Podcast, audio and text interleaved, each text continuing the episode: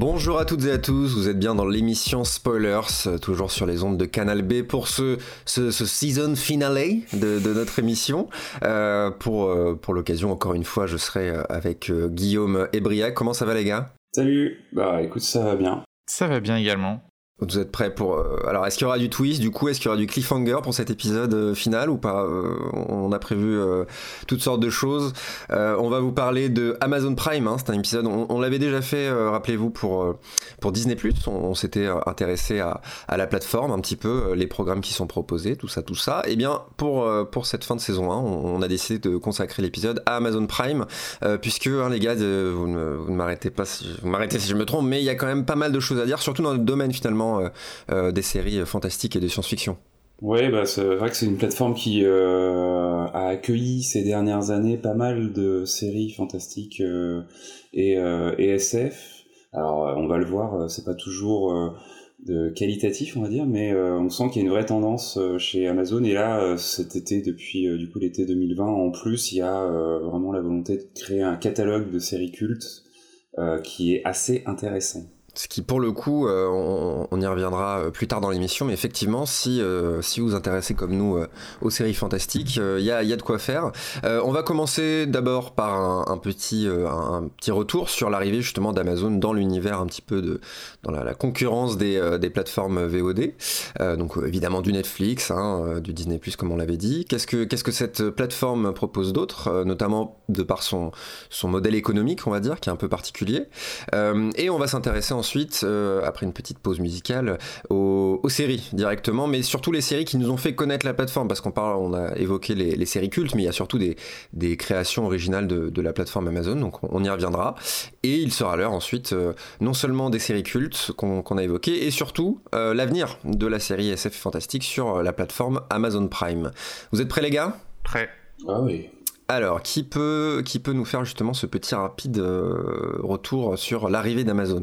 Ouais, je vais, m'en charger. Euh, c'est vrai que l'idée c'était effectivement déjà de planter un petit peu le contexte parce que Amazon, tout le monde connaît euh, Amazon, la plateforme de vente en ligne, réputée pour ses livraisons express et puis aussi parfois pour son dirigeant multimillionnaire. Mais, mais du coup, nous, ce qui va nous intéresser ici, c'est Amazon en tant que plateforme de distribution de vidéos. Euh, c'est euh, une activité que Amazon fait depuis euh, assez longtemps, mine de rien, puisque la première itération de ce service-là date de 2006. À l'époque, ça s'appelait Amazon Instant Video. Et la transition entre la vente et de la location de contenu vidéo en un service de streaming s'est opérée dix ans plus tard, en 2016, avec justement du coup l'arrivée de Amazon Prime Video ou Prime Video de son petit nom. En comparaison, Netflix, lui, euh, a été créé, euh, enfin, on va dire la plateforme de SVOD, puisque Netflix existait un petit peu avant en tant qu'organisme, on va dire, de location de, de, de DVD physique. Euh, mais la plateforme dématérialisée de Netflix existe depuis 2007 et euh, l'arrivée en France euh, de Netflix c'est 2014 parce que du coup je l'ai pas précisé mais 2016 pour Prime Video c'est en France. Et puis plus globalement dans cet épisode on va parler d'Amazon Prime Vidéo en France puisque comme tous les autres services de SVOD bah le catalogue il est assez différent que l'on soit dans en France ou dans un autre pays du monde. Chronologie des médias oblige notamment, donc euh, du coup on va se focaliser sur euh, euh, la France. Donc finalement c'est assez récent, à peine, enfin même pas une dizaine d'années d'existence pour Prime Video, qui en plus de, du service de streaming fait aussi de la location et de l'achat. Hein. il y a vraiment tout un service euh, où euh, on peut aller euh, du coup bah, acheter des films et des séries qui bizarrement ne sont pas toujours les mêmes entre le streaming et le service d'achat. Mmh, tout à fait. Et euh, dans cet écosystème Amazon un peu tentaculaire, depuis 2010, Amazon aussi a son propre studio, Amazon Studio, qui produit euh, des films notamment. On se souvient peut-être du remake de 2018 de Suspiria, le film d'Argento, qui avait fait un peu de bruit quand même. Euh, et côté série, ben, euh, on retrouve des séries comme The Man in the Castle depuis 2015, euh, The Expense depuis la saison 4 en 2018, et puis peut-être plus récemment The Boys en, en 2019. Donc euh, voilà, il y a vraiment une, un peu comme dans ses concurrents, Amazon a aussi sa propre division de production qui leur permet de mm. créer des contenus originaux. Euh, et euh, ce qui est intéressant de soulever, je trouve, c'est que même si je l'ai pas constaté euh, moi-même, alors j'espère que ce n'est pas une fake news, mais apparemment Amazon publie sur sa plateforme les pilotes de ses séries pour évaluer un peu l'intérêt du public avant de produire une saison, quoi. Ce qui d'habitude se fait plutôt, on va dire même si ça se fait aussi euh, dans, à, la, télé ou, euh, ou euh, sur les, les, grands canaux de diffusion, ça me semble être assez inédit. Ouais, mais en fait, ils ont arrêté de le faire, ça, en 2000, il y a, deux, il y a deux ans, je crois, 2018. Et effectivement, ils ont leur, enfin, une partie de leur série a été validée comme ça. Je crois que euh, il y a Mozart in the Jungle, Bosch, Transparent, tout, bah, des séries qui ont pas mal, donc qui sont pas forcément en série de genre, mais qui ont, avec lesquelles ils ont eu pas mal de succès, mmh. ont été euh, sélectionnés comme ça. Mais ça a aussi été un peu des déceptions parfois parce que moi, par exemple, je m'étais intéressé un peu à Prime Video parce qu'ils avaient annoncé une série de Chris Carter, le créateur de X-Files. Euh, et il y avait un pilote qui s'appelait The After, qui faisait partie des pilotes pour lesquels les gens pouvaient voter. Et il avait été sélectionné. Et finalement, deux ans après, ils ont annulé leur commande. Donc on n'a jamais vu The After de Chris Carter. Et maintenant, ils préfèrent effectivement, comme depuis qu'ils ont des plus gros projets, commander la, saison directement, comme le fait Netflix.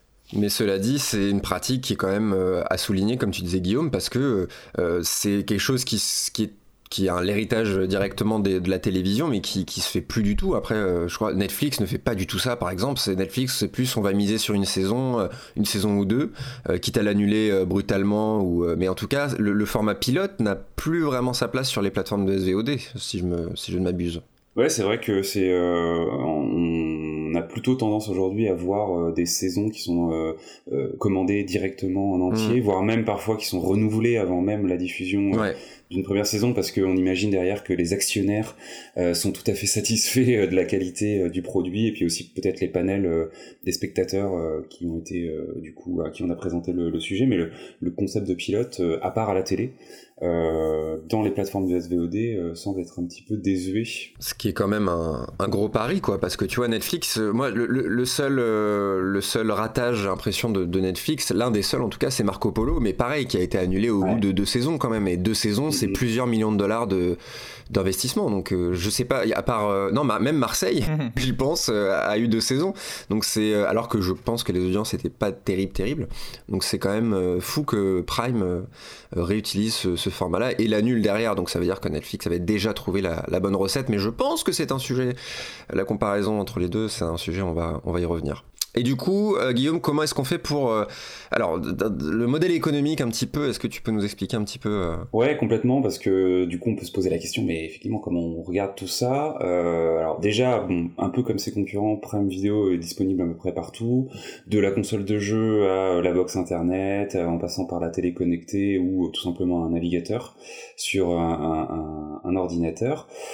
Euh, Prime propose 30 jours d'essai, un mois d'essai, euh, ce qui est donc euh, ben, assez cool pour euh, pouvoir avoir une bonne visibilité sur la plateforme. Et si on décide de passer à la caisse, la, petite surprise entre guillemets, c'est que c'est assez peu cher puisqu'on en a pour 4 euros par mois. Ce qu'en fait une des plateformes de SVOD les moins chères du, marché. Ah bah là oui, oui, c'est incomparable. Hein. C'est peut-être d'ailleurs, je pense, leur plus gros avantage parce que je pense même qu'il y a des gens qui ne sont pas au courant finalement qui peuvent avoir accès à tout ça parce que tu vois rien que les entreprises euh, les entreprises ne l'utilisent pas forcément alors que c'est dans l'offre directement c'est euh, eh ben, exactement. C'est là où effectivement euh, j'allais en venir c'est que en fait à partir du moment où on a un compte Amazon Prime donc ce fameux euh, compte payant Amazon qui permet de bénéficier de livraison euh, plus rapide, eh bien on a euh, par défaut un accès après une vidéo et à tout hmm. son contenu. Et en fait, ça c'est pas ça n'a jamais été vraiment clair, même si Amazon depuis quand même maintenant quelques années fait vraiment un gros forcing en termes de communication autour de la valorisation de cette plateforme. Quand on arrive sur le site Amazon même au niveau de ces de ces colis je sais pas si vous avez fait attention mais le scotch qui est utilisé pour fermer les colis en fait fait la promotion euh, parfois de Prime Video et euh, de ses euh, contenus. Donc il y a une vraie volonté, mais hum, ils n'arrivent pas, je crois, en tout cas, à valoriser Prime Video comme étant vraiment un contenu à part là où effectivement Netflix est très identifié, même Disney Plus a tout de suite été très identifié. Prime Video, Amazon Prime, il y a toujours un truc qui est un petit peu confondant et qui fait que les gens ne sont pas toujours au courant, en effet, qu'ils ont à disposition un catalogue pour une somme relativement modique. Et puis on va le voir, un catalogue qui est très riche. Quoi. Et je me demande même si c'est pas euh, quelque part en fait s'ils se tirent pas une balle dans le pied parce que est-ce que s'ils avaient lancé une plateforme vraiment à part avec un abonnement à part, est-ce que finalement la plateforme aurait pas eu plus de plus de visibilité euh, parce que là en fait c'est presque euh, un avantage euh, secondaire de l'offre Prime en fait parce que qui va avec il y a aussi un abonnement Audible il y a, il y a une offre Twitch etc donc ils ont tellement misé sur leur service de livraison qu'en fait le service vidéo les gens se disent oui bon c'est des petites vidéos comme ça. C'est c'est assez étonnant.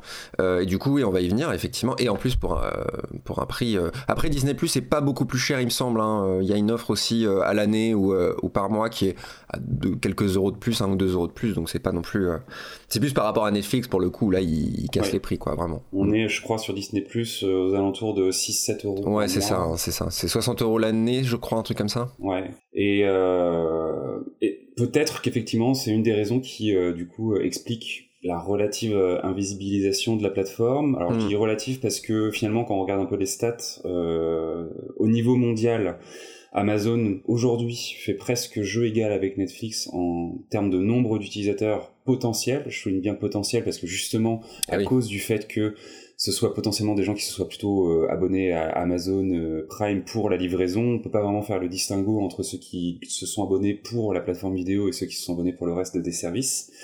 Euh, mais en tout cas, en, termes de potentiel d'utilisateurs, euh, aujourd'hui, euh, on est à peu près au même niveau. Par contre, en France, clairement, Netflix est très très loin devant. Globalement, Netflix possède aujourd'hui trois fois plus, on va dire, de d'utilisateurs que Prime Video. Par contre, ce qui est intéressant de noter, c'est que en un an, entre 2018 et 2019, euh, Amazon est passé de la sixième place à la deuxième place des services de SEO ah, utilisés euh, en un an en France. Quoi. Je me demandais si ECS justement n'était pas passé en, n'était pas toujours en deuxième position finalement. Euh. Ouais. Mais non, du coup. non, non, on est, on est effectivement. Enfin, Amazon a eu une grosse progression et notamment parce qu'ils ont aussi massivement investi dans la communication et, et peut aussi éventuellement euh, se dire que encore une fois ces séries cultes euh, un peu anciennes ont aussi participé à apporter euh, à amener de nouvelles personnes à s'intéresser à, la plateforme quoi donc voilà globalement un peu pour le contexte mm. Prime Video une plateforme qui du coup est assez ancienne qui a un catalogue assez riche mais finalement on ne sait pas encore vraiment ce qu'il y a dessus et je pense qu'il y a aussi un peu un encore aujourd'hui un petit manque de reconnaissance critique euh, pour les contenus qui sont euh, dessus et qui fait aussi que du coup on a un peu l'impression que c'est le second couteau. Mais en tout cas il y a une vraie progression euh, de la plateforme dans euh, ces dernières années et euh, on le voit et on en parlera un peu plus tard aussi une vraie ambition de production pour les prochaines les prochaines années. Oui mais justement moi c'est le, le, bémol un petit peu que, j'apporte. C'est le, le, seul bémol que j'ai. Moi j'ai j'ai un abonnement par un ami de, de la plateforme depuis à peu près un an je pense un an un an et demi peut-être.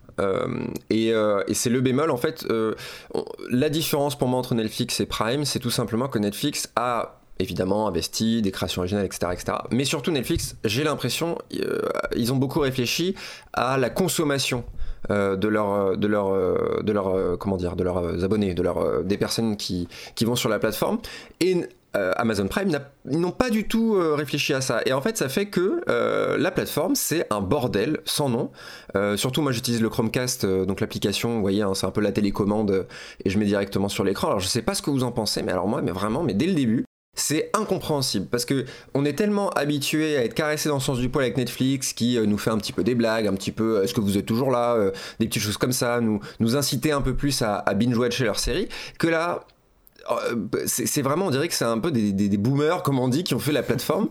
par exemple, vous vous connectez sur l'application, on vous met une pub, Bah non, moi je suis désolé, j'ai pas envie d'avoir de pub pour une autre série Amazon Prime quand je me connecte. vous vous connectez, vous avez une pub que vous n'avez pas demandé. Vous allez chercher, je sais pas, vous tapez Buffy dans la barre de recherche. Moi, parce que je voulais regarder, j'ai regardé un peu Buffy sur la plateforme. Je tape Buffy dans la barre de recherche. Là, on me propose dans les résultats des séries qui n'ont aucun rapport avec Buffy et toutes les saisons de Buffy, mais pas la série qui ensuite me dirige vers la saison euh, oui, euh, que je veux. Dans le désordre en plus, souvent. Dans le désordre, dans les... mais c'est n'importe quoi. The Office aussi, j'ai voulu regarder. Je me connecte sur The Office. Alors, c'est pas de série de genre, mais juste pour l'exemple, je me connecte sur The Office. Je regarde donc la saison, euh, saison X, saison Y, machin. Non, non, moi je veux la saison 1, merci bien. Je trouve, je finis par trouver. Et là, je découvre qu'il n'y a pas, qu'il y a que en VO. Voilà, il n'y a pas de sous-titres VF hmm. sur, euh, sur The... Alors, il, il, y est depuis, ok, mais c'est impensable d'avoir une série Netflix qui n'a pas de VF, euh, de VF, au moins les sous-titres, vous voyez ce que je veux dire? Et toutes ces choses-là, on sent qu'il y a un espèce de manque euh, de, de, réflexion. Euh, on n'a pas, en fait, on a l'impression que la plateforme n'a pas envie qu'on l'utilise. Vous voyez ce que je veux dire? C'est vraiment depuis qu'ils ont rajouté, on peut connecter les abonnements à OCS, à MGM, Stars, tout ça. Tu te retrouves à faire une recherche quand tu cherches quelque chose. Tu penses l'avoir trouvé et tu cliques et ah non, il faut l'abonnement, il faut mm. un autre abonnement. alors ça, c'est vraiment très frustrant, quoi. Tu peux, tu peux même pas euh, juste connecter, euh, pour préciser, tu, euh, ton abonnement au CS à Amazon, en fait, il faut contracter un nouvel abonnement. euh, c'est plus un, une sorte de plugin, quoi, entre guillemets, euh, mm.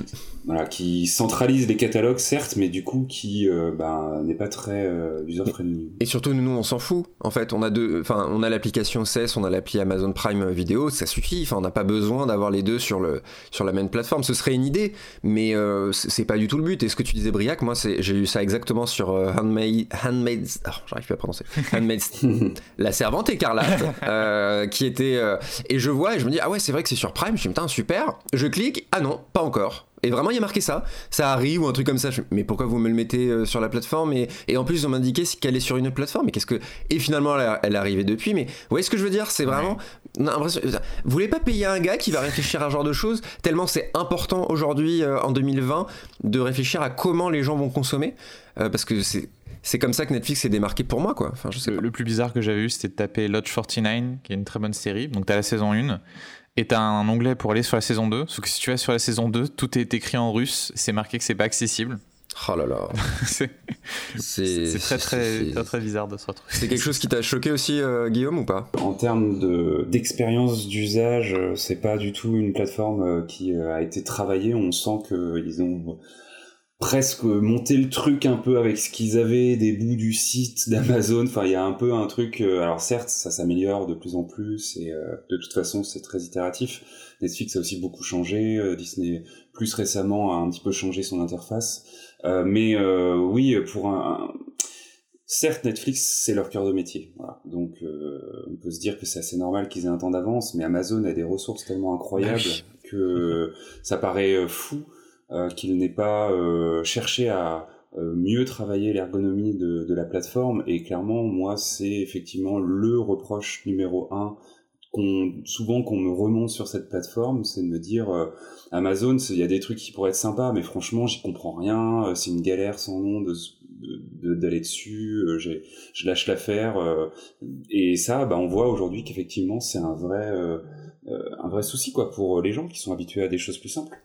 Ah ouais, c'est vraiment pas secondaire, c'est vraiment pas secondaire. Rien que les pubs, hein, moi je suis désolé. Alors oui, c'est un peu. S'il y avait que ça, ce serait pas grave, mais tu te connectes à une pub, mais pourquoi? Moi j'ai pas envie d'avoir. Je paye, je, vais pas. Euh, pourquoi j'ai une pub pour des séries genre Pennyworth ou des trucs que j'avais pas du tout envie de voir?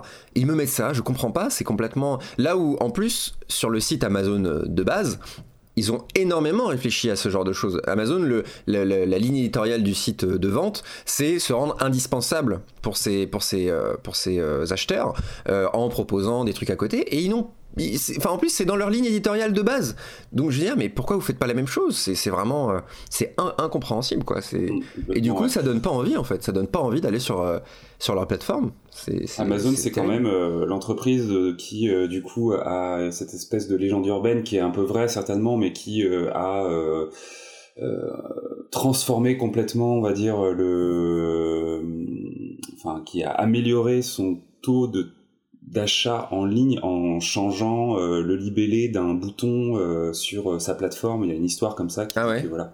De quoi acheter immédiat, des trucs comme ça. Ouais, ouais. Ouais. Ah non, mais c'est ça. Je, je saurais pas dire exactement le truc, mais enfin donc qui a cette réputation de savoir améliorer euh, l'expérience d'usage de son interface par des micro changements qui changent tout. Et c'est vrai que là on se dit bah ça participe vraiment à donner l'impression que Prime Video est un peu euh, le second couteau, le, parent pauvre de l'écosystème euh, Amazon. Mm, exactement, exactement. Donc c'est vraiment et c'est dommage parce que on va, on va, on va y revenir euh, euh, tout de suite. Enfin après une petite pause, mais on, c'est, enfin le, contenu est là en fait. Le contenu est là et c'est juste que le paquet cadeau est dégueulasse quoi. Donc bah on a très peu en vrai. Je me suis perdu dans cette métaphore, mais dans l'idée, enfin ça ne donne pas envie tout simplement d'explorer, d'explorer la plateforme. Donc voilà, je vous propose qu'on qu'on fasse une petite pause du coup, les gars. une petite pause musicale euh, ce sera à vous de nous dire dans les commentaires de cet épisode euh, de quelle série euh, il s'agit, de, quelle série est issue cette musique. Un petit jeu, voilà, on a, on a envie de dire c'est comme quand on était en école primaire, on amenait des jeux le dernier, la dernière semaine, bah voilà, c'est la même chose, on vous fait un petit jeu si, si, si vous avez trouvé la série dont il s'agit, indiquez-nous ça dans les commentaires, on se retrouve tout de suite après.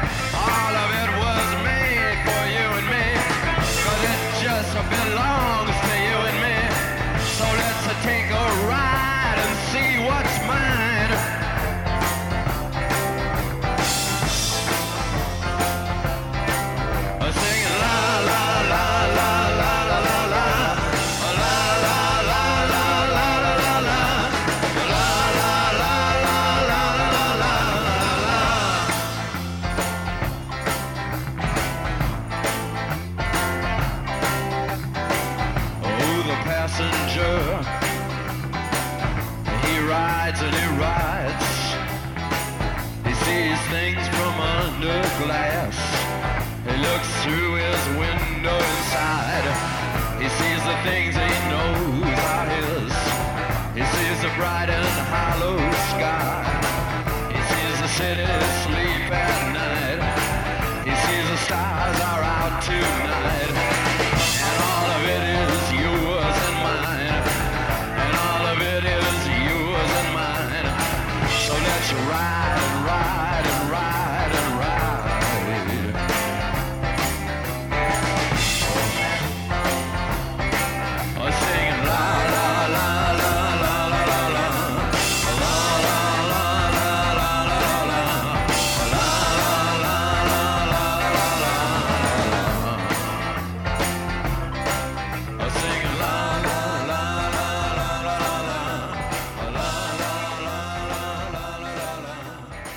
Retour dans Spoilers, euh, notre, notre dernière émission de, la saison, toujours sur les ondes de Canal B. On va s'intéresser maintenant aux séries qui nous ont amenés justement sur, euh, la plateforme euh, Amazon Prime. Euh, notamment, alors qu'est-ce que, Guillaume par exemple, toi, c'est quoi la série tu vois, qui t'a, donné envie de, t'intéresser, d'aller voir directement sur la plateforme? Ouais, alors euh, la petite ironie de l'histoire, c'est que je pense avoir découvert la plateforme, pas dans la plateforme, mais euh, via euh, euh, des téléchargements pirates. Oh soyons, oh honnêtes. Ah, c'était il y a longtemps, j'étais jeune, j'ai fait des erreurs. maintenant, je suis abonné à tout. sans exception. Euh, et en fait, c'était du coup The Man in the High Castle, qui est mhm. donc une adaptation d'un nouvelle de Philippe Cadix, qui un roman même. un roman, ok, ouais. Euh, qui, euh, enfin, une adaptation quand même très très euh, pour le coup qui prend pas mal de liberté avec le matériel d'origine, mais le j'avais été attiré par donc c'est une série fantastique et j'avais été attiré par le pitch déjà de base qui est de dire en gros c'est une dystopie qui explique que les Allemands et les Japonais ont gagné la Seconde Guerre mondiale et ont en gros séparé les États-Unis en deux avec donc la, côte euh, euh, est qui est devenue une sorte d'extension du, du, Reich allemand et euh, la côte est, la côte ouest pardon, qui est devenue une extension du, de, l'empire japonais. Et franchement, j'avais, j'ai, donc j'ai, été attiré par ce pitch, j'ai été attiré par le visuel, tout le côté un petit peu travail de comment les États-Unis se seraient développés, on va dire, avec l'ajout de culture, euh, de la culture euh, allemande et de la culture japonaise. Donc il y avait toute une imagerie qui était assez intéressante. Et puis euh, des acteurs aussi pas forcément très connus, mais des seconds couteaux qu'on a pu voir dans d'autres séries. Et donc du coup, bah voilà, j'avais été intéressé par ça, j'avais regardé, j'ai commencé du coup euh, on va dire euh, de mon côté la série je l'ai terminée sur euh, la plateforme par contre mais c'est vraiment un peu comme du coup on se familiarise avec le logo HBO avant des séries comme Game of Thrones ou Westworld ou, d'autres avant elle. Moi le logo Amazon Studios et Amazon Prime Video je me suis familiarisé avec sur cette série quoi. Et c'est une série qui est assez recommandable c'est pas incroyable, très clairement, mais euh, ça fait partie de ces séries un petit peu d'été, euh, je sais pas, que tu regardes comme ça d'un œil euh, pour son côté un petit peu popcorn. Il y a quelque chose qui est assez intéressant, le côté fantastique est développé au-delà du contexte un peu dystopique en plus, donc il y a mhm. un truc qui est assez intéressant. Et puis, bah, la série est terminée, donc elle n'a pas non plus été étendue sur une dizaine de saisons. Quoi. Combien de saisons du coup? Alors je crois qu'il y a 5 saisons, euh, 5, 4 ou 5 saisons. Ok, d'accord. Actuellement. Donc voilà, c'était ma porte d'entrée. Euh, 4 saisons, 4 saisons. Sur la plateforme. Ouais. Ok.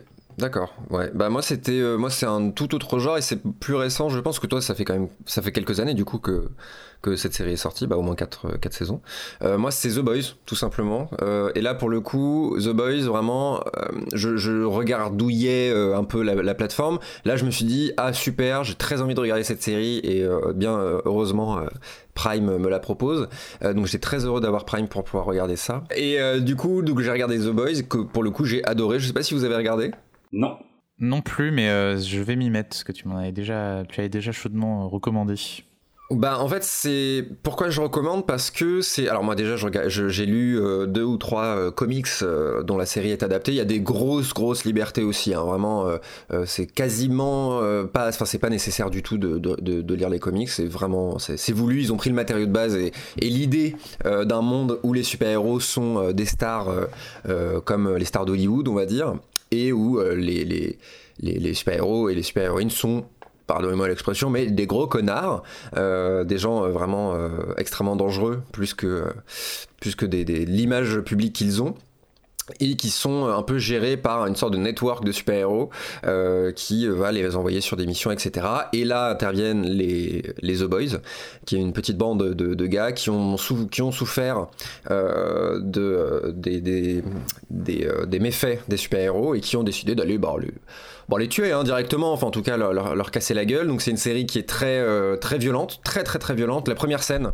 qui, met qui, qui, présente le personnage principal de, de Huey, euh, qui euh, voilà vraiment, vraiment une scène très violente, qui donne le ton. Voilà, si pour vous ça c'est trop violent, bah, bon globalement c'est pas forcément adéquat, mais c'est aussi une, scène d'ouverture qui montre le, côté décomplexé voilà, de cette série. C'est ultra violent, il y a du sang parce qu'il faut qu'il y ait du sang, il y a du sexe parfois, assez peu, mais il y en a quand même euh, parce que bah, parce que euh, ils ont envie de, de, mettre ça. Euh, c'est une série qui est produite par Seth Rogen, donc je sais pas, vous voyez qui c'est, hein, le, mm-hmm. pote de James Franco. C'est le showrunner, c'est pas le comment il s'appelle, le créateur de Supernatural qui fait ça? Je sais plus. je sais pas, j'ai pas son nom, mais en tout cas, c'est. Je disais Seth Rogen pour que ça vous donne aussi l'idée euh, du ton. Voilà, vous voyez, les interviews, genre de choses, c'est très décomplexé. Quoi.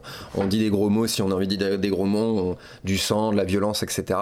Euh, et par contre, il y a un vrai propos. Il y a vraiment une métaphore de, de Hollywood, de l'Amérique, etc., qui est en plus très intéressante. Et par-dessus le marché, bah, comme tu disais un peu Guillaume, c'est la série un peu popcorn, ça se binge-watch euh, aisément. et voilà, vraiment c'est une série que, que je conseille. voilà, c'est la première série justement où je me suis dit, ah, Ok, bah j'ai pas vu de série comme ça sur d'autres plateformes. J'ai très très hâte de voir la saison 2.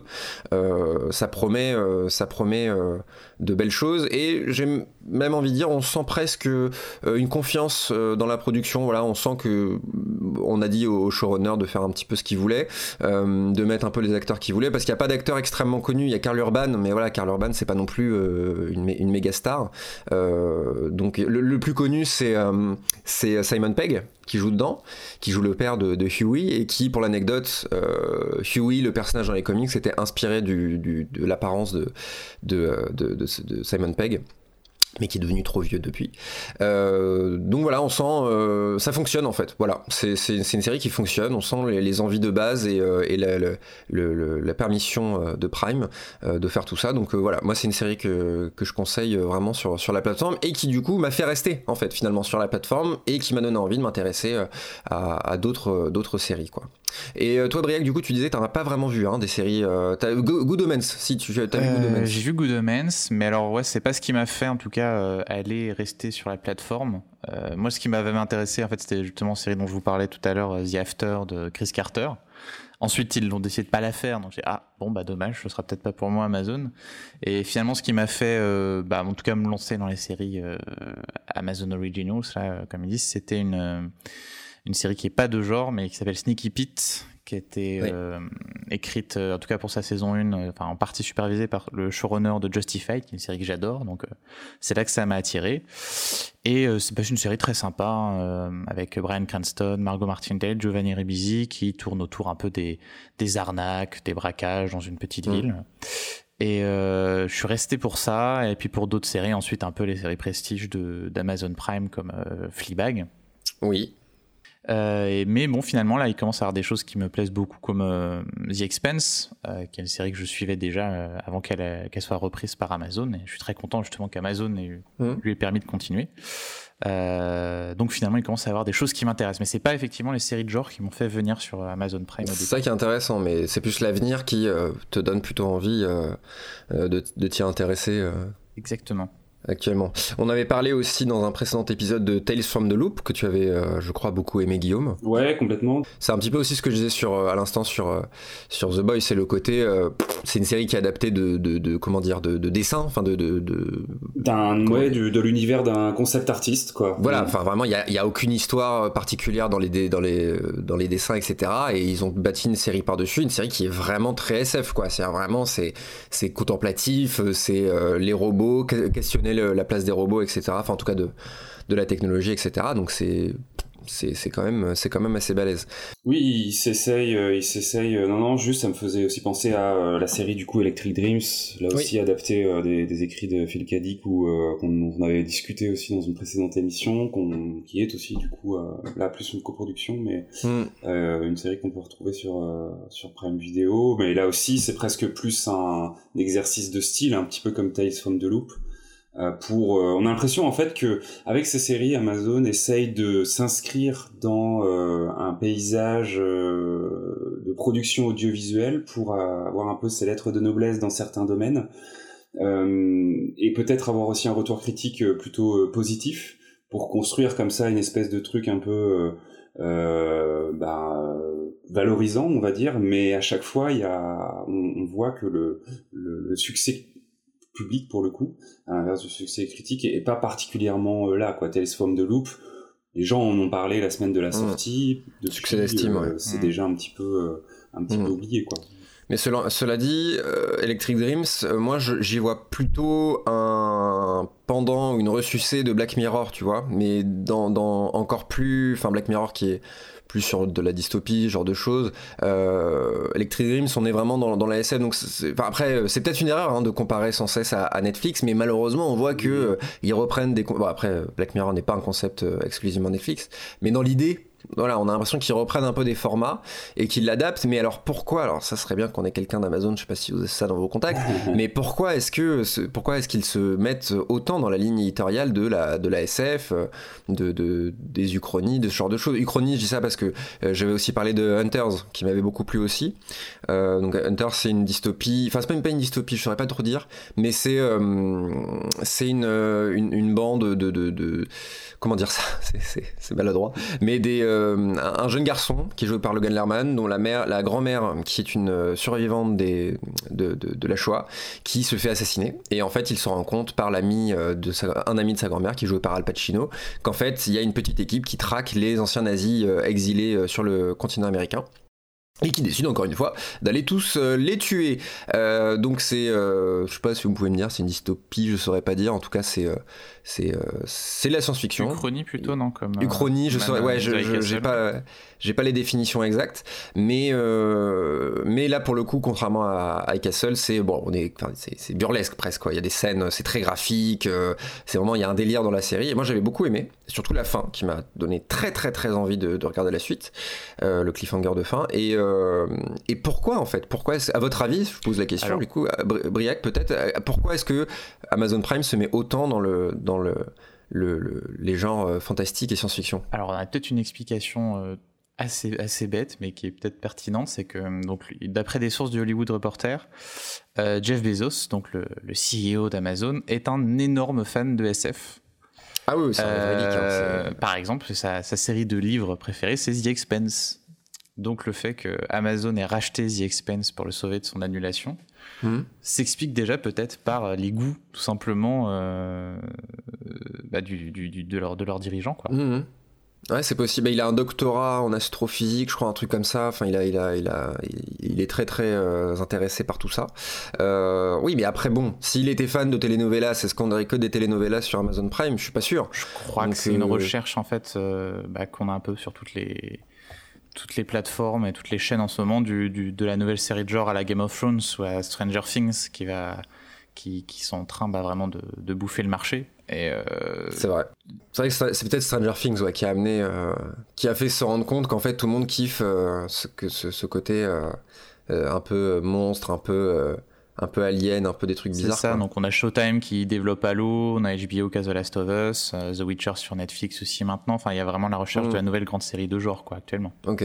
Mm, mm, C'est possible. aussi peut-être, enfin tu l'as lâché hein, le terme tout à l'heure, Charles. Tu as parlé de geek. Est-ce que quelque part aussi ces plateformes, même si c'est de moins en moins le cas, hein, puisqu'on voit qu'il y a quand même un, de plus en plus une, appropriation du grand public de ces plateformes-là, mais est-ce que le cœur de, de, de des publics euh, de, de ces plateformes digitalisées euh, qu'on peut consulter facilement sur son téléphone, enfin sur lequel mine de rien, pour être complètement à l'aise avec, il faut avoir une petite connaissance des différents moyens de diffusion euh, sur un ordinateur, sur une télé ou autre, fait que on le voit. Hein, effectivement, t'as raison. Sur Netflix aussi, c'est vachement ce côté adaptation de bandes dessinées, de comics, d'univers fantastiques qui sont développés dans un univers un peu teenager en plus.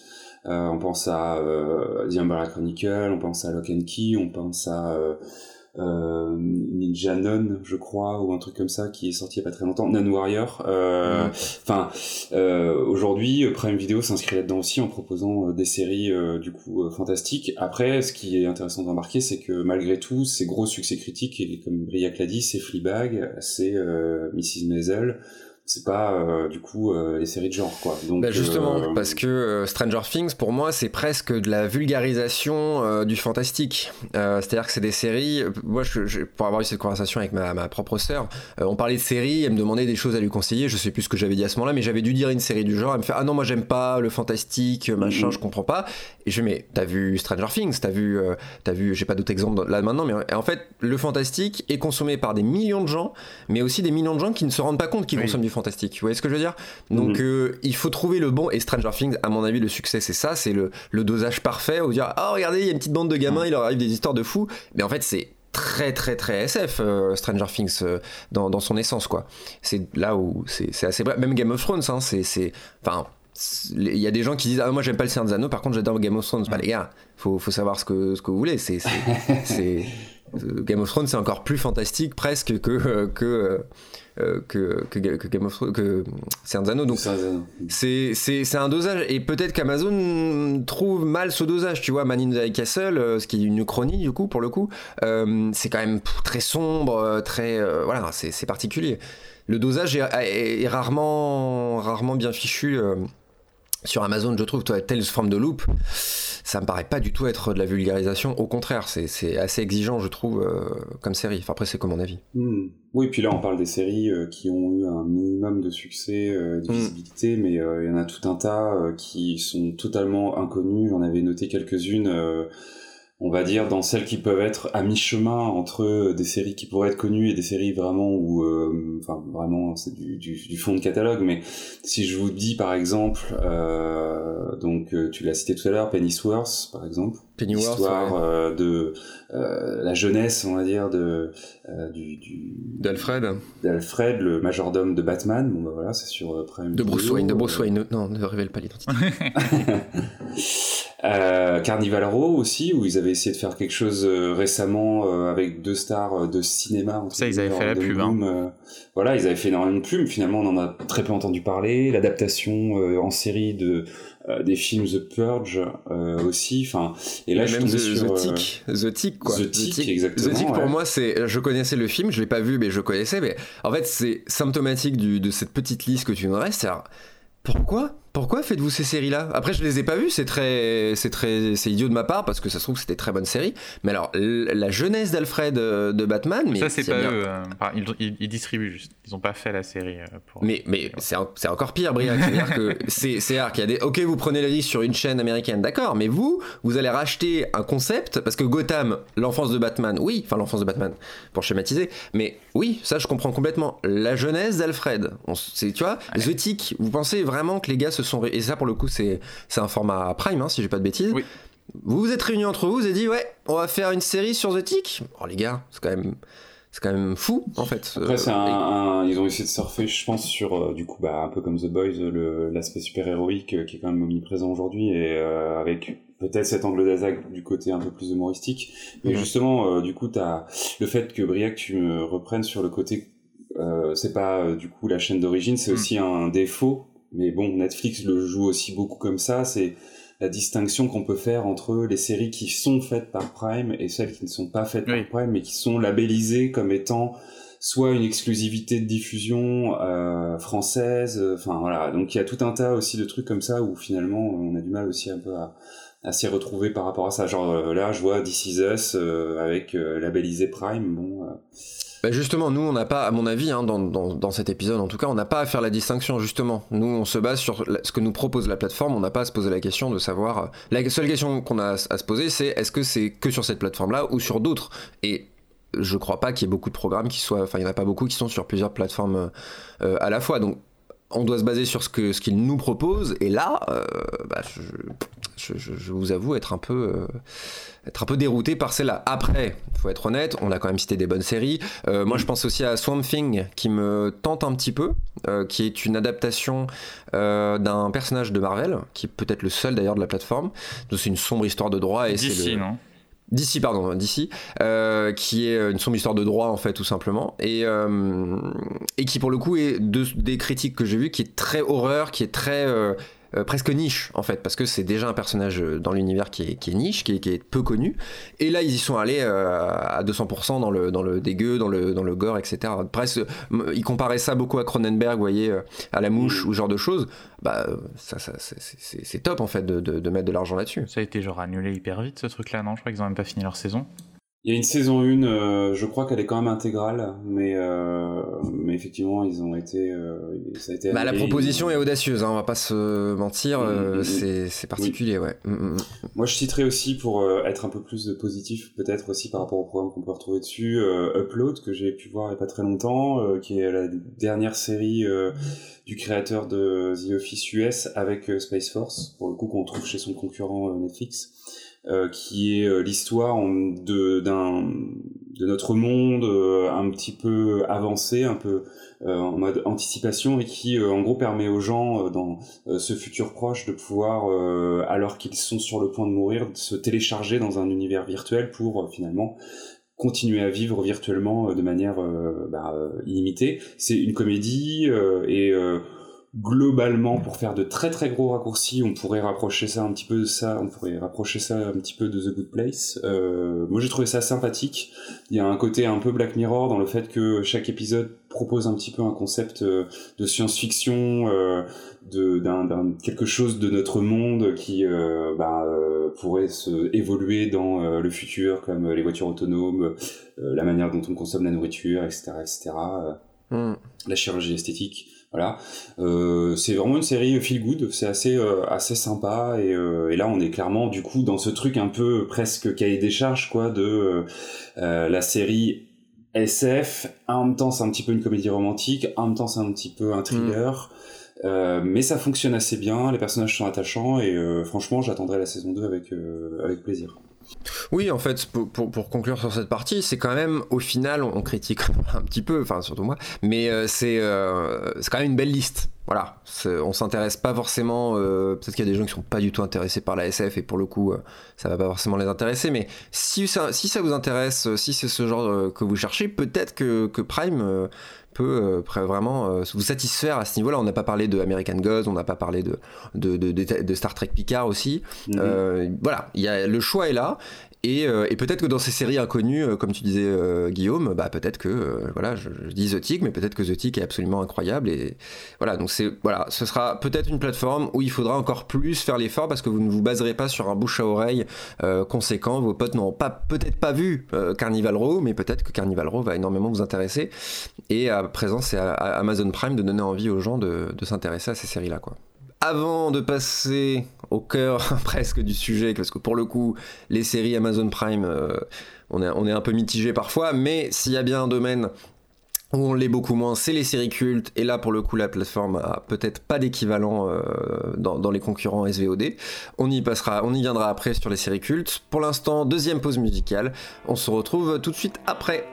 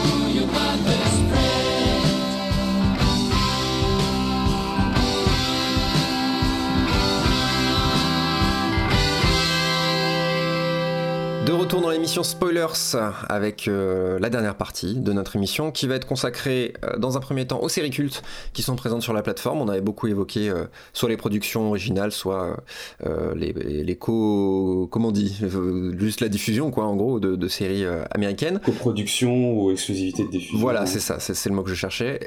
du coup, les séries cultes, alors là, je vais vous faire une petite liste euh, rapidement, mais euh, la liste est quand même euh, assez, assez croustillante. On a sur cette plateforme Amazon Prime Video, nous avons Lost, euh, X-Files, Fringe, Battlestar Galactica, Buffy contre les vampires, Supernatural, Smallville, Vampire Diaries, Mr. Robot, donc voilà, il y, a déjà, et, d'autres.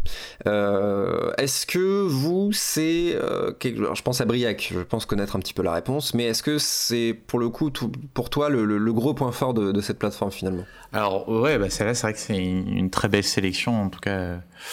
Battlestar, Lost, Buffy, c'est moi, c'est dans mes vraiment mon, top 10 euh, séries de tous les temps. Euh, et puis ben, on espère que ça va les faire découvrir. En tout cas, euh, je pense surtout à Battlestar, hein, qui est pas encore peut-être assez vu par certaines personnes. Mais après, bon, c'est vrai que pour les amateurs de séries, c'est pas forcément. ce sont des séries qu'ils ont déjà vues ou qui, comme moi, possèdent déjà un support physique. Donc c'est pas forcément non plus un argument pour les les sérivores. Ah, je sais pas, hein, parce que euh, moi j'en ai aucune euh, en format physique de, ces séries. Moi j'ai vu Lost à l'époque quand c'était sur Netflix, justement. Ils les avaient mis un moment.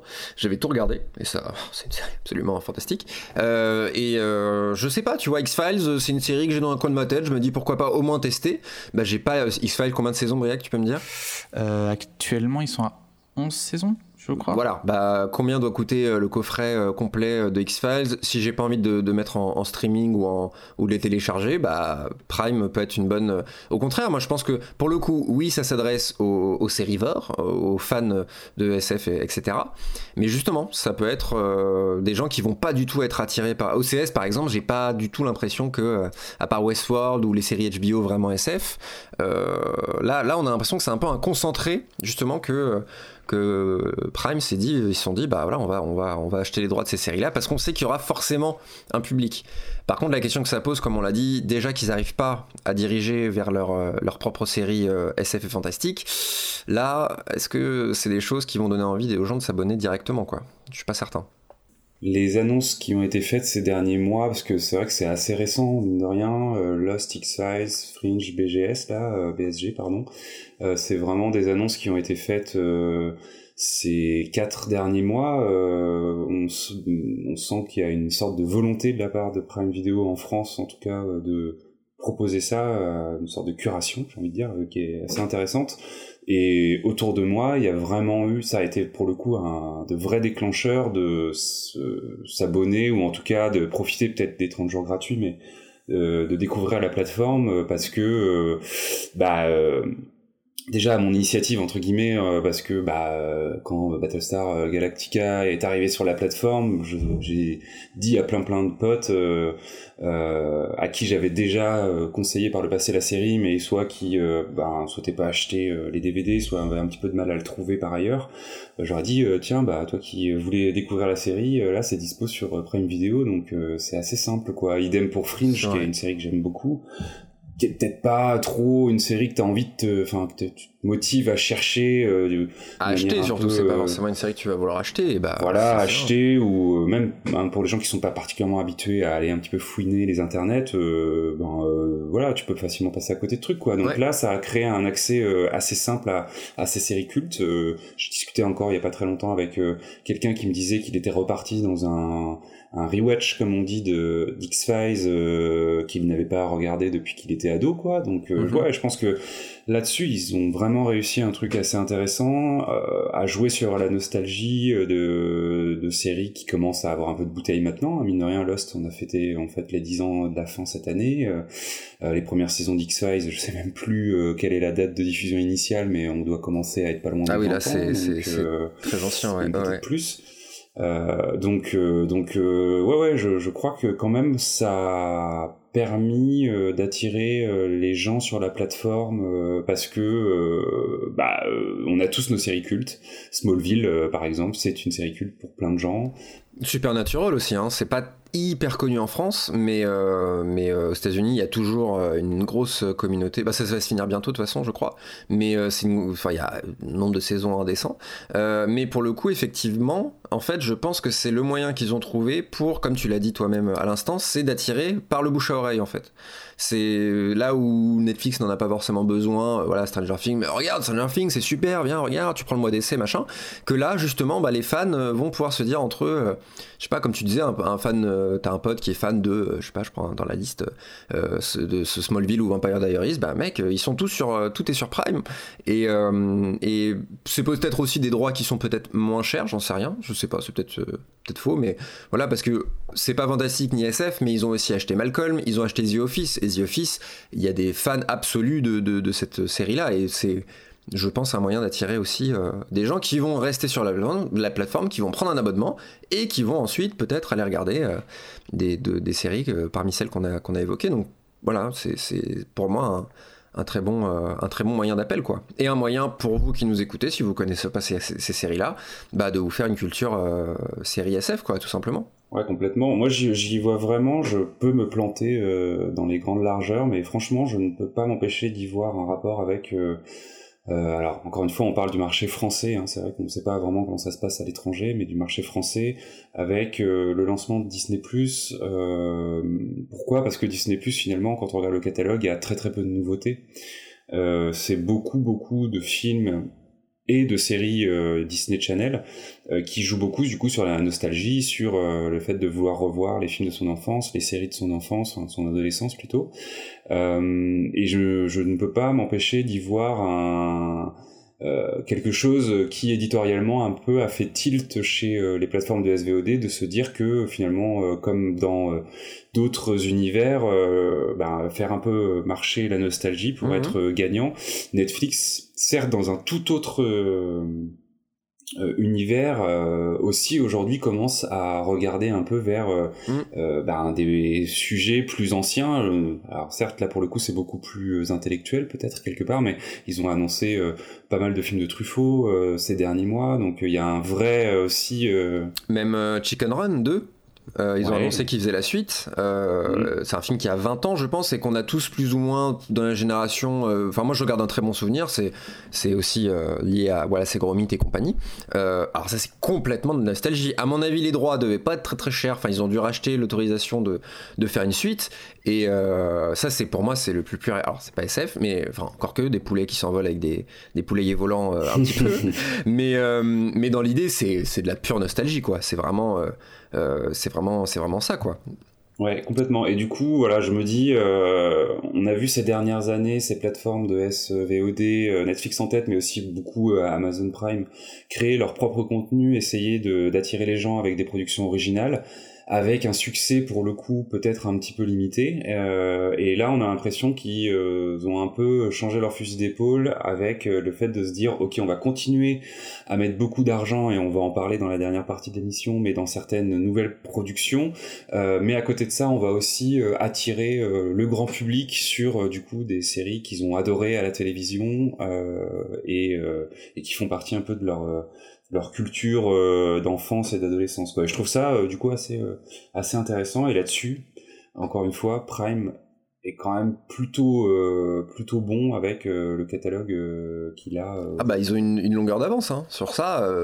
je sais. En fait, je suis en train de réfléchir aux, autres. Il y a quand même OCS qui pour le coup en France a le catalogue HBO, comme je l'ai dit, qui, qui, comporte quand même beaucoup de séries cultes, mais pas nécessairement forcément dans dans dans la SF, etc. Quoi.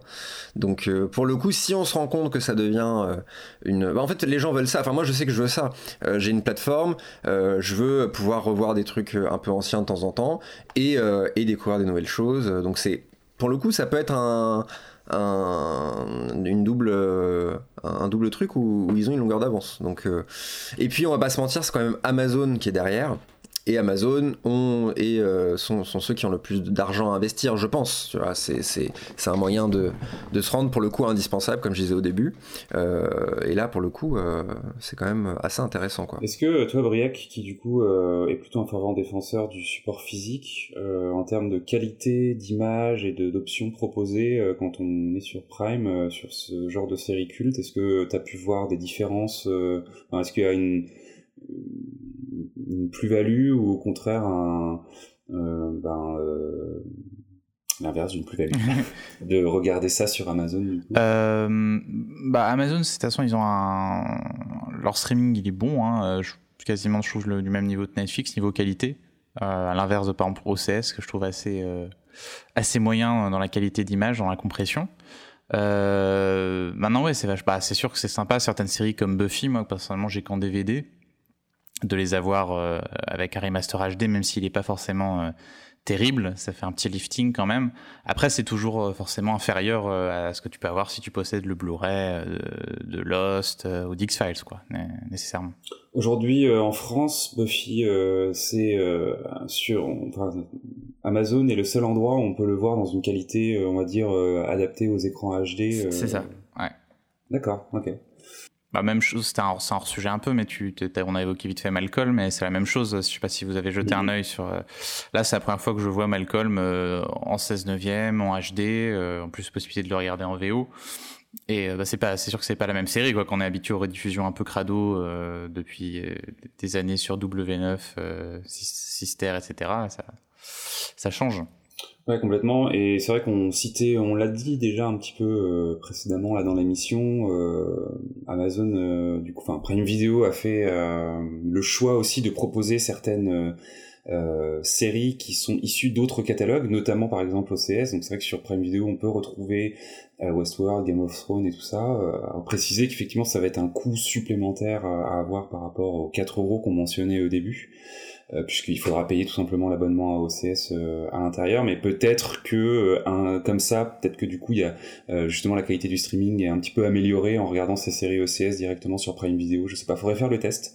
Euh, mais euh, en termes de séries cultes, si on fait le choix, on va dire, de tout centraliser à l'intérieur d'une seule et même interface, on peut aussi retrouver le catalogue d'autres plateformes de streaming dont on a à disposition en France ça, ça peut être aussi euh, intéressant, quoi. Notamment pour le coup dans nos séries qui nous intéressent nous, puisque c'est vrai que sur euh, OCS, il y a vachement de séries issues du catalogue HBO, mais pas que, mais qui sont clairement euh, SF et fantastiques. Mmh, mmh, mmh.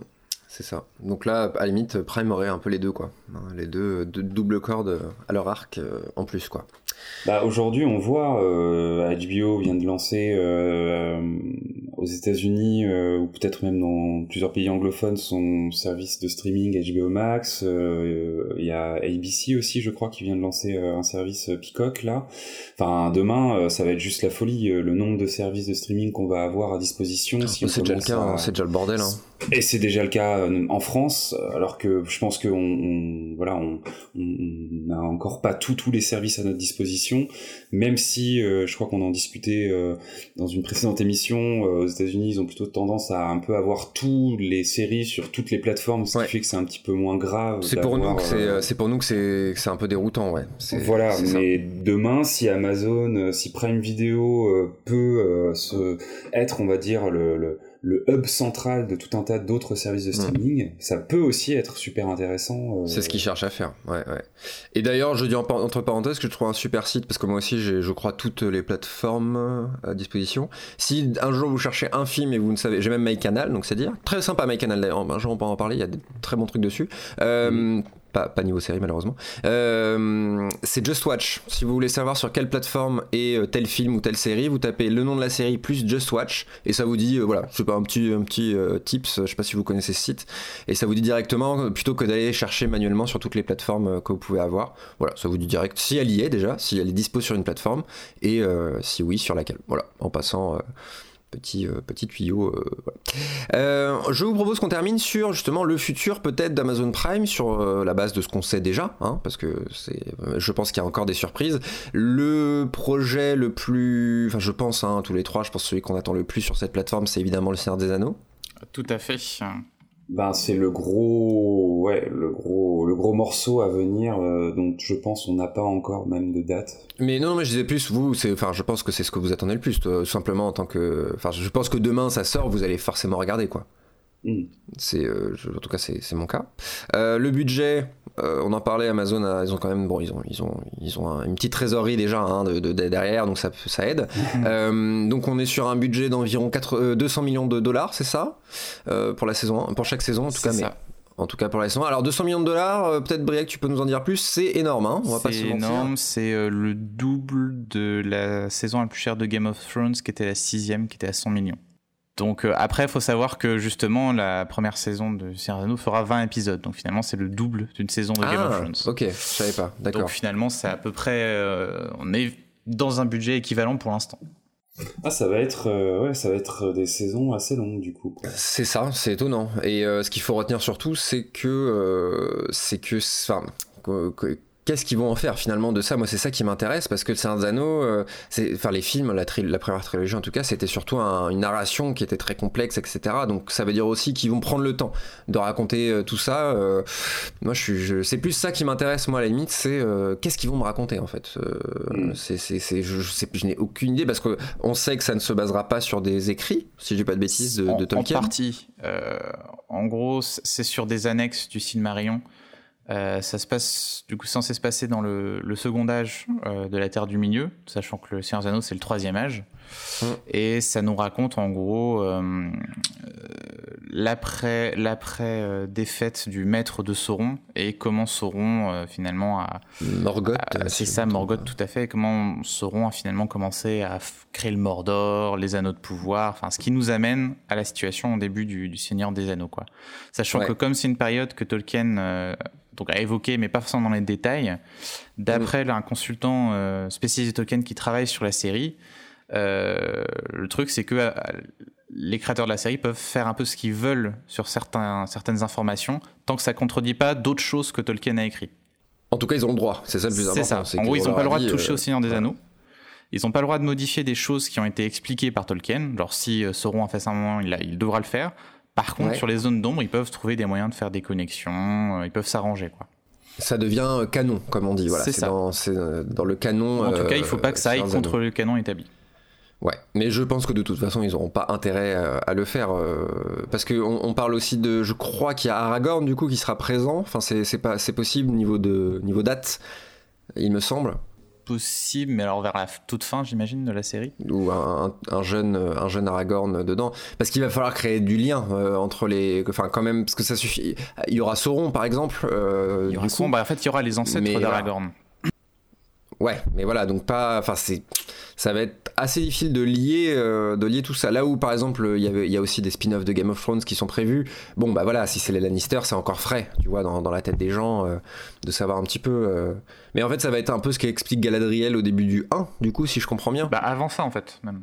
Avant ça, encore. Ça nous mènera à ça en fait. J'imagine que le plan, c'est ça, c'est d'arriver au tout début du Seigneur des Anneaux. Euh. Donc j'imagine qu'ils partent sur du long terme, enfin sur plusieurs saisons. En il y a cinq euh. saisons qui ont été commandées d'emblée. Sachant que là, la deuxième est déjà écrite. Ce qui est très bon signe. Donc le but, ce sera en fait qu'il y ait des, des, des, délais très courts entre les saisons, si j'ai bien compris. Bah si ça marche pas, ça va être une. Voilà, c'est ça. C'est-à-dire que si c'est nul, ça va être assez violent. Euh, c'est ce que je disais au début, c'est que le propos, enfin le, scénario va devoir être. Euh, ça peut être une, un, un, cas d'école. Ça veut dire qu'en gros ils ont mis un milliard euh, dedans et bah, la preuve que finalement ce qui va tenir toute série, c'est l'écriture. Sachant que les showrunners, c'est des gars qui n'ont pas fait grand chose. Hein. Ils ont été co-scénaristes sur le troisième. Star Trek enfin la, la, lignée de J.J. Abrams, là, Star Trek Beyond. Putain, une pression, et c'est tout. Donc, euh, la pression des gars, quoi. C'est. Puis il y a aussi, il faut se dire qu'ils vont tourner en Nouvelle-Zélande, euh, mais on n'a pas, euh, enfin, on n'a pas par exemple Peter Jackson aux commandes, et le, le Seigneur des Anneaux, ça a été un succès aussi par le traitement visuel de, de Peter Jackson, par sa mise en mm. scène, euh, par tout ce qu'il a pu apporter. Et là, on, on enlève ça. C'est-à-dire que les gens associent ça au Seigneur des Anneaux quand ils ont pas forcément, quand on n'a pas lu les bouquins. Oui, mais ça, c'est important. Te dire, j'ai envie de te dire que c'est aussi Peter Jackson qui était aux commandes de Bilbo. Oui, mais Bilbo, c'est très très compliqué ce qui s'est passé dessus aussi. Bon, euh, oui, enfin, le fait est que c'est Peter Jackson qui est aux commandes visuelles aussi.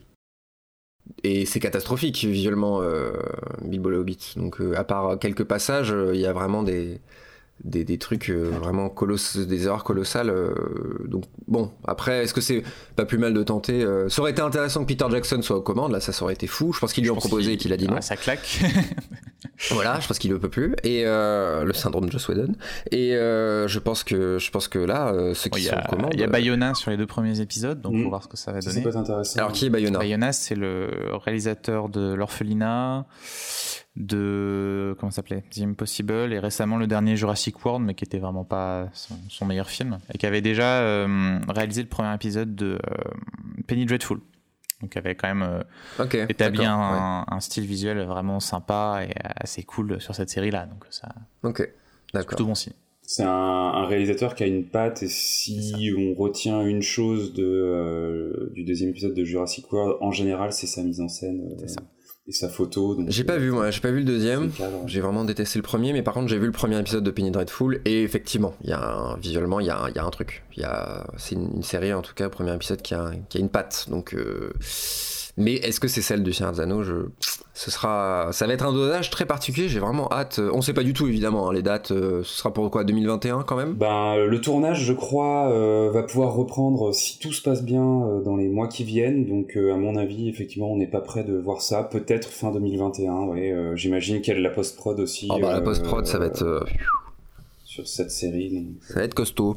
D'accord. Euh, qu'est-ce qu'on a On a la roue du temps également. Euh, qui peut nous en dire un peu plus sur la roue du temps? Ouais, la roue du temps, c'est un peu un projet euh, serpent de mer qui traîne depuis longtemps dans les cartons d'adaptation, soit filmique, soit sérielle. Donc du coup, c'est une vidéo qui va s'en occuper. Donc c'est une adaptation, c'est la roue du temps comme ça, je pense que pour le grand public, ça parle pas trop, mais c'est euh, une série de romans de euh, Robert Jordan qui est très culte, euh, roman fantasy aussi. Du coup, après Le Seigneur des Anneaux, Prime va aussi encore là produire une nouvelle série plutôt axée fantasy. On va dire que peut-être que c'est un peu leur nouveau cheval de bataille, mais euh, qui du coup euh, présente en gros un univers où la magie est très présente et où on va suivre un groupe euh, et surtout du coup très présente et détenue par les femmes de cet univers-là. Et du coup on va y suivre un, un groupe qui va partir comme ça à l'attaque, on va dire, d'un mâle qui se réveille et qui du coup donc une sorte de road movie quelque part et euh, à l'intérieur duquel dans ce groupe va y avoir une, un, personne, un personnage qui pourrait être la réincarnation d'un héros euh, euh, puissant qui du coup pourrait changer un petit peu la donne de ça. Donc là dit comme ça, on va dire que c'est assez générique, mais encore une fois le roman a eu une grosse base de fans et on va retrouver notamment en tête d'affiche euh, Rosamund Pike, qu'on a mhm. pu voir notamment du coup euh, chez euh, Fincher dans Gone Girl par exemple, qui bah, du coup témoigne un peu d'une certaine ambition pour le projet avec des têtes d'affiche du monde du, du cinéma. Là aussi, le showrunner, ben c'est quelqu'un de pas très connu, et qui est pas forcément, en tout cas, qui a pas forcément fait grand chose avant. Donc on peut aussi se poser la question de ce que ça va donner derrière par rapport à ça. Mais euh, en tout cas, euh, voilà, c'est un projet qui, euh, par la fanbase qu'il a issue de la saga littéraire, intrigue, un petit peu comme pouvait l'être La Tour Sombre chez Stephen King. Et qui peut être intéressant de garder un œil dessus si bah, du coup l'adaptation est de qualité et que visuellement il y a de l'ambition mais on n'est clairement pas là du tout dans les euh, même euh, proportion que pour le Seigneur des Anneaux en termes de budget ou autre, on est sur quelque chose de beaucoup plus, euh, beaucoup plus classique. Hmm. Voilà ce qu'on peut en dire. D'accord, bah écoutez, qu'est-ce qu'on a d'autre comme projet? J'avais noté aussi une annonce assez récente qui a été diffusée il y a quelques semaines là, l'adaptation d'un jeu vidéo assez culte, même si malheureusement il y a ces dernières années, ces itérations les plus récentes ont été pas mal décriées par les joueurs, c'est Fallout. Mhm. Euh, et euh, adapté du coup par euh, le duo derrière Westworld, c'est-à-dire Lisa Joy et Jonathan Nolan. En tout cas, produit au moins par eux. Derrière, il va falloir voir en effet si ils sont vraiment showrunners de la série, parce que des fois, c'est bien d'aligner comme ça des noms prestigieux, on va dire. Je crois que c'était ce qui était suggéré en tout cas, mais après, oui, effectivement que ça. Qui le showrun? C'est ça. Mais alors, mm. est-ce qu'ils vont faire ça du coup en même temps que que Westworld? Ouais, ça paraît assez compliqué cette histoire. Mm. Et donc euh, Fallout qui est quand même euh, un univers qui est assez sympa puisque en gros on est dans un univers post-apocalyptique dans lequel euh, des survivants à un holocauste nucléaire sortent d'abri du coup mais dans quelque chose qui serait plutôt daté des années 50 quoi donc avec un mm. côté assez rétro dans l'imagerie un peu presque pas steampunk parce que du coup on n'est pas dans ce côté Steam de, de, mais oui je vois ce que tu veux dire c'est un peu ça ouais, un peu nucléaire punk je sais bah, pas rétro-futuriste ou rétro-futuriste ouais. Tout simplement très très geek surtout. C'est une série culte des jeux vidéo et euh, mm. c'est et notamment dans les premiers épisodes où il y avait vraiment un ton qui était très euh, très humoristique mais aussi très humour noir quoi. C'est ça mm. qui pose un peu question parce que c'est pas du tout du tout le style de Jonathan Nolan euh, mm. ce ton là euh, donc ça me surprend un peu en fait de voir ces, ces deux-là s'en occuper. Ouais, complètement. Je sais pas trop, trop quoi en attendre. C'est assez étrange. Donc euh, là, ça vient tout juste d'être annoncé. C'est potentiellement une série là aussi qui peut, euh, qui peut aujourd'hui regrouper une fanbase assez importante, qui peut mm. visuellement faire preuve d'ambition parce que bah, du coup quand même un monde post-apocalyptique euh, soit on le traite un petit peu à la Walking Dead avec 90% euh, des épisodes où euh, on est en train de se balader dans la forêt et puis de temps en temps quelques quelques vieux vieilles vieilles usines désaffectées, soit et là je pense que dans le cas de Fallout ça s'applique pas tellement quelque chose d'un peu plus fantastique pour le coup et, et, incroyable quoi dans le la réinterprétation de, de, des ruines on va dire. Donc ça peut être intéressant moi, je suis plus mesuré là-dessus, tu vois. Je suis plus mesuré là-dessus. Je trouve justement c'est un choix intelligent parce que, voilà, financièrement, ils vont juste devoir trouver des terrains vagues, euh, des zones euh, vides, etc. pour tourner et mettre des, des espèces de zombies dessus et construire des studios euh, de euh, d'abri atomique.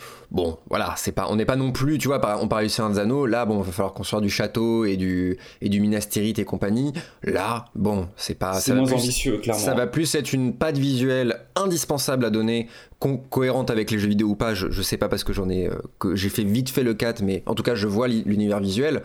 Mais bon, faut, faut mettre. C'est pour ça, peut-être pour ça que c'est Nolan aux manettes, Briac. Je sais pas, tu connais un peu mieux son processus de, de travail mais peut-être que pour lui, le, visuel est, complètement cohérent avec, euh, avec euh, l'écriture. Voilà, je sais pas du tout, mais voilà, sur le papier, c'est surtout un, énorme, un moyen très efficace d'amener euh, toute une communauté de, jeux, de, de, fans de jeux vidéo sur leur plateforme. Voilà, tu parlais de Halo aussi, je sais plus pour quelle plateforme. Showtime s'en occupe.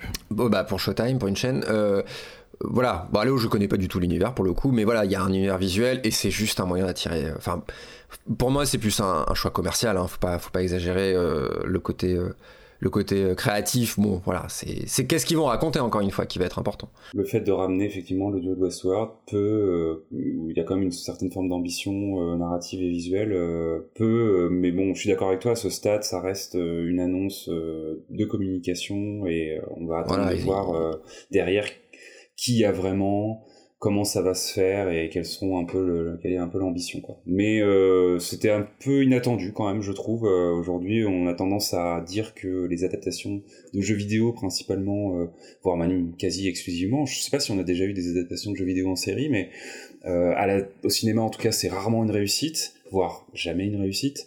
Euh, là, on voit que la série euh, commence à s'y aventurer. Il n'y a pas très longtemps, HBO a signé euh, aussi avec les créateurs du jeu vidéo une adaptation de The Last of Us, qui est un des gros titres mm. sortis récemment. Donc voilà, on voit qu'il y a des trucs qui se passent par rapport à ça. Amazon Prime fait le choix d'adapter Fallout, c'est intéressant. c'est un choix, c'est un choix intéressant et je pense que à titre personnel, c'est une série qui m'intéressera. Enfin, ça m'intéressera d'y jeter un œil. Donc en fait c'est un peu c'est un peu tout ça. Euh, leur mécanique de production se dessine tu vois. Ils se basent mm. sur euh, des séries cultes qui vont forcément attirer même quelques personnes mais ça va attirer. Ils tentent des, séries qui peuvent euh, presque des coups de poker entre les The Boys, Hunters, etc. et ils préparent surtout l'avenir. Et c'est, à mon avis, on refait la même émission dans, un an. Amazon Prime a, grignoté encore plus euh, la, part du, marché euh, de, la SVOD en France. Et mine de rien, c'est quand même encourageant. Je sais pas ce que vous en pensez. Pensez comment vous voyez euh, un peu l'avenir de, cette plateforme. Est-ce que vous êtes aussi enthousiaste que moi pour, pour Prime? Honnêtement, tout va dépendre un peu de la, qualité de tous ces gros projets qu'on va commencer à les voir, les voir arriver, quoi. Hmm. Qu'est-ce qu'ils vont faire de tout l'argent qui est mis en, jeu, quoi? C'est ça. C'est un peu parce que même Fallout ça, ça va coûter très cher, etc. Donc ouais, c'est, mais ah, ce que je veux dire, c'est que c'est, est-ce que, parce que Netflix, euh, pour le coup, c'est beaucoup plus, on sait pas en fait. Qu'est-ce que, est-ce qu'il y a des grosses séries qui vont arriver euh, euh OCS, le deal avec HBO va être de plus en plus compliqué en France, je pense. C'est, mm. je sais pas du tout. Là où je sais pas du tout comment attendre pour les autres plateformes, là, ou même Disney Plus, hein, je sais pas trop comment ils vont tirer leur épingle du jeu. Moi, je suis assez curieux en effet de l'avenir de Prime Video. Je trouve que Netflix euh, s'essouffle euh, sur ses dernières euh, séries. Là, ça fait quand même un moment qu'on n'a pas eu quelque chose qui est vraiment sorti du lot et je mm. trouve qu'en plus la plateforme se fait attaquer de plus en plus sur l'aspect très visible de son cahier des charges où encore une fois on est sur du coup quelque chose de plutôt teenager avec un aspect fantastique. Mm. Disney Plus pour l'instant en France en tout cas, ben là c'est pareil. Une fois que tu as fait un peu le tour du catalogue, alors on verra dans un an. Euh, il y aura un peu plus de séries euh, originals, on va dire, notamment Marvel et Star Wars, donc peut-être que ça changera un petit peu la donne, mais clairement. C'est vrai, c'est vrai qu'il leur reste ça, mais pour le coup, ils ont sorti Artemis Fall récemment, qui s'est fait euh, lyncher par la critique, donc c'est pour le coup c'est un peu raté. Et surtout sur Netflix, les valeurs sûres de Netflix, c'est quoi aujourd'hui au final? Stranger Things, là ils ont annoncé la prochaine saison. Bon, moi j'en peux plus, mais parce que j'en pouvais plus euh, depuis un moment. Mais euh, voilà, c'est, est-ce que c'est toujours une valeur sûre euh, Stranger Things? Je suis pas, je suis pas si sûr que ça, quoi. Là, c'est quand on s'éloigne de plus en plus, ça fait un peu forcer. voilà, il fallait une saison de plus. C'est quoi les valeurs sûres de Netflix aujourd'hui? Mm. Je sais pas, donc c'est, ce sera intéressant. Complètement. Il manque quelques projets effectivement qui donnent vraiment envie. Là, il faut. et puis, les, ce qu'ils ont tenté à l'international, alors il y a Dark qui a, qui a, je pense, plutôt bien marché, en tout cas qui a fait parler. En France c'est le néant, je pense, hein, des séries vraiment françaises sur la plateforme. Ça, c'est pas du tout exporté. Euh, donc, euh, je pense que là, euh, c'est un peu, compliqué pour eux, je pense. Mais après, voilà, je propose qu'on refasse pour de bon hein, cette même émission dans un an, même si on sait pas exactement ce que donnera la saison 2 de Spoilers. en tout cas, ce sera intéressant de faire un, second bilan de, de la plateforme. Complètement, ouais. Moi, je compte m'investir un peu plus, en tout cas, sur cette plateforme-là, euh, parce qu'il y a, y a pas mal de choses qui m'intéressent, à la fois euh, des anciennes séries euh, qui me plairait bien de revoir, et puis ben, des choses actuelles que j'ai pas encore pu pu regarder. Mmh. Donc, donc du coup, ouais, je, franchement, dans un an, on s'en reparle et avec un peu de chance, l'interface se sera améliorée et on sera sur quelque chose de vraiment sympa. Ah bah c'est ça, hein, c'est vraiment le, gros point faible. Et c'est en vrai, c'est pas quelque chose de très compliqué à, régler. Je pense, c'est pas. Euh, ce serait un problème de catalogue euh, complet. Bon là, euh, après on n'a pas parlé des films. Hein. Les films sur Amazon Prime aussi, c'est un délire.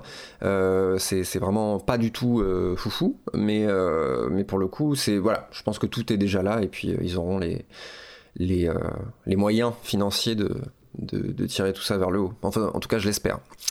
Euh, voilà, les gars, est-ce que vous avez quelque chose à rajouter sur cette petite euh, plateforme méconnue qu'on appelle Amazon Prime? Je pense qu'on a bien fait le tour là.